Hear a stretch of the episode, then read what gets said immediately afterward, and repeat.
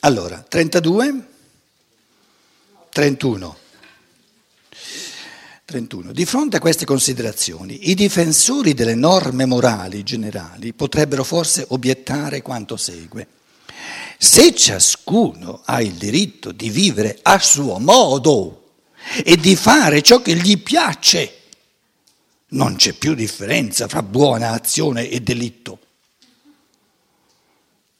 Qualsiasi birbanteria, furfanteria che sia in me ha uguale titolo ad, espri- ad estrinsecarsi che l'intenzione di servire al miglioramento universale. Per me come uomo morale non deve valere di norma la circostanza che io abbia preso in considerazione un'azione seguendo un'idea, ma l'esame per vedere se essa è buona o cattiva.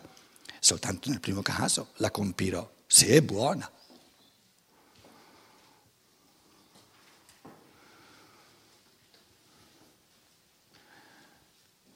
E allora restiamo col problemino di di spiegarci cosa rende buona un'azione.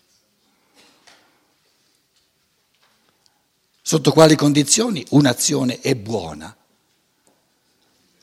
32. A tale obiezione ovvia, ovvia per la casta clericale e borghese, non c'è nel libro, l'ho aggiunto io, eh? non guardatemi così storto ma proveniente soltanto da incomprensione di quanto qui si è detto, la mia risposta è questa. Allora il dottore risponde, chi vuol conoscere la natura del volere umano deve distinguere tra la via che conduce il volere fino ad un determinato grado della sua evoluzione e la peculiare forma, la speciale forma che il volere assume quando si avvicina a questa meta. Sulla via, quindi nel percorso, prima di arrivare a quel punto, verso questa meta, le norme hanno legittimamente la loro parte. Chi non è ancora capace di agire a partire dalla sorgiva della libertà, eh, gli resta di agire per norme, se no eh, campa, eh, eh, eh, rimane in aria, capito? Quindi Steiner non è che sta dicendo esiste soltanto l'agire per intuizione morale. Lui dice, fino a un certo gradino della moralità si agisce seguendo norme. Quando si va oltre, si costruisce su questa sfera delle norme, che diventa sempre più esile, l'abbiamo detto, una sfera nuova, che non conosce norme, le inventa. E inventandole non sono norme, sono sempre nuove sono intuiti sempre nuovi. La meta consiste nel raggiungimento di scopi morali concepiti in modo puramente intuitivo. L'uomo li consegue nella misura in cui ha la capacità di elevarsi, in generale, all'intuitivo contenuto ideale del mondo, perché è dotato di pensare, è la, la capacità, la facoltà del pensare, che eh, in, in fondo cosa stiamo facendo noi adesso tutto il tempo? Stiamo esprimendo pensieri. Quindi la facoltà del pensare è la capacità di assurgere al livello che dici io mi trovo in questa situazione, cosa faccio? Non ho bisogno di ricorrere a una norma, a un'autorità fuori di me che mi dica cosa devo fare. Non esiste qualcosa che devo fare. Invento ciò che io voglio fare in questo momento.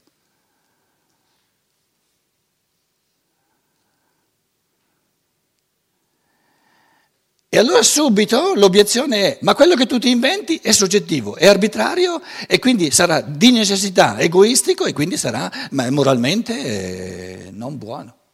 Andiamoci piano, andiamoci piano. L'uomo li consegue nella misura in cui ha la capacità di elevarsi, in generale, all'intuitivo contenuto ideale del mondo. Nel volere singolo, oltre il motivo e la molla, per lo più, altro ancora si mescola a quegli scopi. L'intuizione però può avere ugualmente nella volontà umana un valore determinante o concomitante alla determinazione. In altre parole, l'essere umano è capace di intuire quindi di concepire creandolo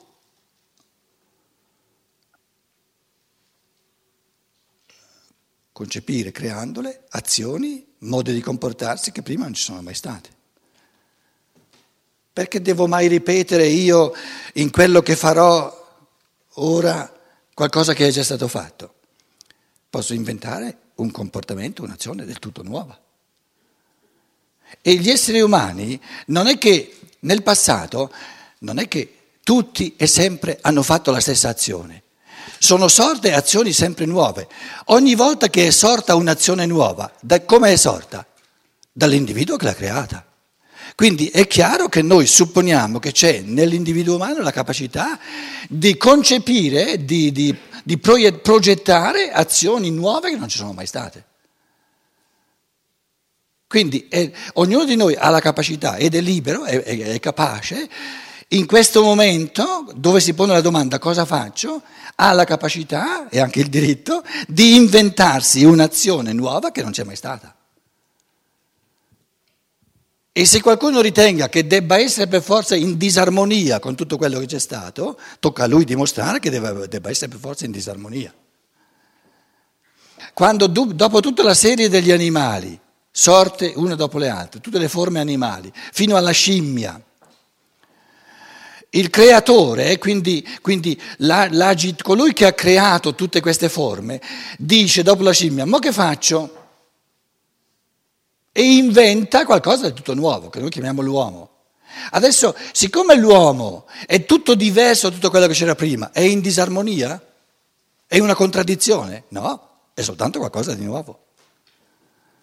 Quindi non per il fatto che io compia un'azione che prima non c'è mai stata, non per il fatto stesso deve essere in disarmonia con tutto quello che c'è stato, è soltanto nuova.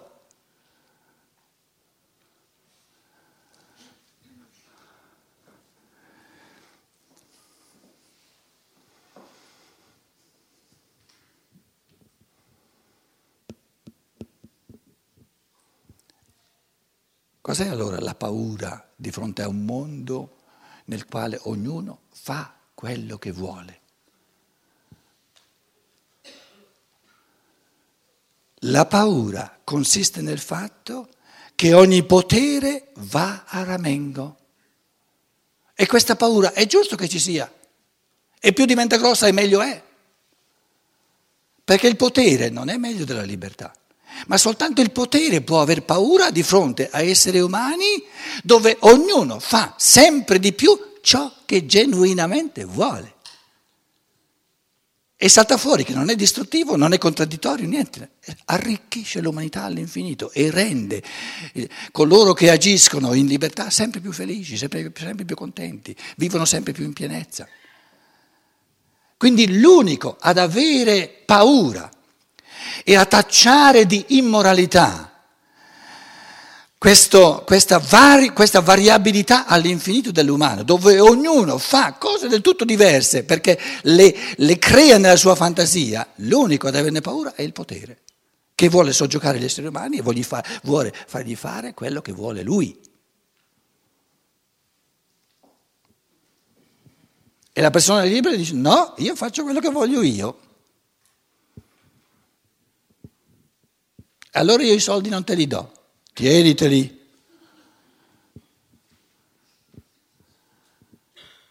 I soldi ce li ha quel poveraccio in canna che non ha le idee.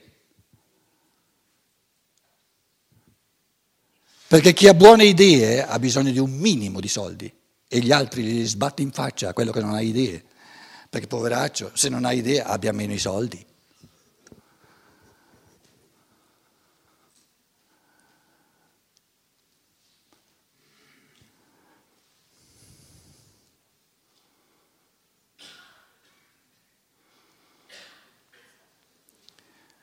La meta consiste nel raggiungimento di scopi morali concepiti in modo puramente intuitivo. L'uomo li consegue nella misura in cui ha la capacità di elevarsi in generale all'intuitivo contenuto ideale del mondo. Nel volere singolo, oltre il motivo e la molla, per lo più altro ancora si mescola a quegli scopi. L'intuizione però può avere ugualmente nella volontà umana un valore determinante o concomitante alla determinazione. Adesso arrivano delle frasi molto importanti. Quello che si deve si fa, si diviene il campo sul quale il dovere diventa azione. Azione propria, invece, ci aggiungo io, è quella che si lascia scaturire come tale da noi stessi. Qui l'impulso può essere soltanto assolutamente individuale.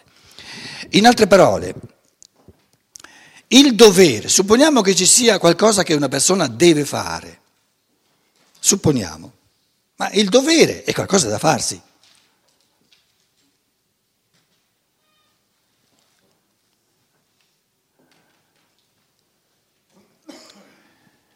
Posso io creare, concepire liberamente, creativamente il dovere? No, il dovere è già precostituito, se no non sarebbe un dovere. Quindi il dovere è un pensato di un altro. E a me resta soltanto di farlo, perché a pensarlo l'ha fatto l'altro. Chiaro? Quindi quando una persona agisce per dovere, toglie via dalla moralità il pensare e si riduce a fare. Quindi se agisce per, dovere è soltanto un esecutore e non un pensatore. Quindi il dovere sono pensieri fatti da altri, imposti a quello che deve agire per dovere. Questo è il senso di questa frase, perché anche in tedesco molti si scontrano con questa frase, non capiscono cosa vuol dire. Eh, ve lo leggo in tedesco, 32.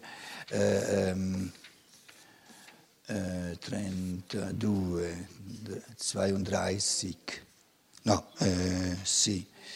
Um,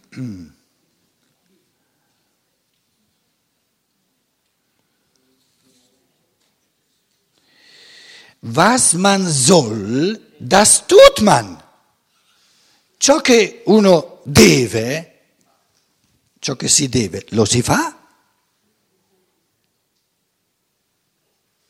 Posso io inventare a livello di pensiero il dovere? No, se lo invento io creativamente non è un dovere, è un, un volere che sto creando io.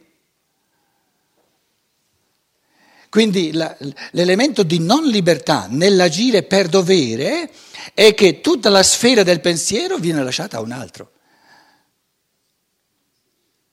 Il dovere è una, un'azione individuata da un altro e imposta a me che io la devo eseguire. Ciò che si deve, quel che si deve, si fa si diventa, io divento il campo sul quale il dovere diventa azione. Diventa una macchina, diventa un automa.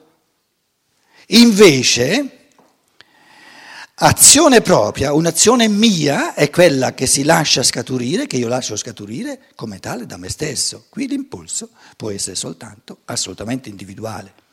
E in verità Solo un atto volitivo sgorgante dall'intuizione può essere un atto individuale. È ovvio che l'azione di un delinquente, che il male venga chiamato un'estrinsecazione dell'individualità, nello stesso senso di un atto che prende corpo dall'intuizione pura, è possibile solo quando gli impulsi ciechi, gli istinti, vengano ascritti all'individualità dell'uomo. Ma l'istinto è ciò che è minimamente individuale, ciò che è massimamente generale nell'uomo. L'istinto è uguale in tutti, l'intuizione è diversa in ognuno. Ma l'impulso cieco che spinge al delitto non nasce dall'intuizione e non appartiene a ciò che è individuale nell'uomo, bensì a quanto in lui vi è di più generale, del genere umano, e, e fa parte della natura umana, non di me in quanto individualità libera, pensante, e da cui l'uomo si trae fuori col lavoro del suo elemento individuale. L'individuale in me non è il mio organismo con i suoi impulsi e i suoi sentimenti, ma il mondo unitario delle idee che risplende in questo organismo. I miei impulsi, i miei istinti, le mie passioni albergano in me soltanto per il fatto che io appartengo alla specie generale uomo. La circostanza che in questi impulsi, in queste passioni e sentimenti si estrinseca un elemento ideale, in un modo particolare, crea la mia individualità.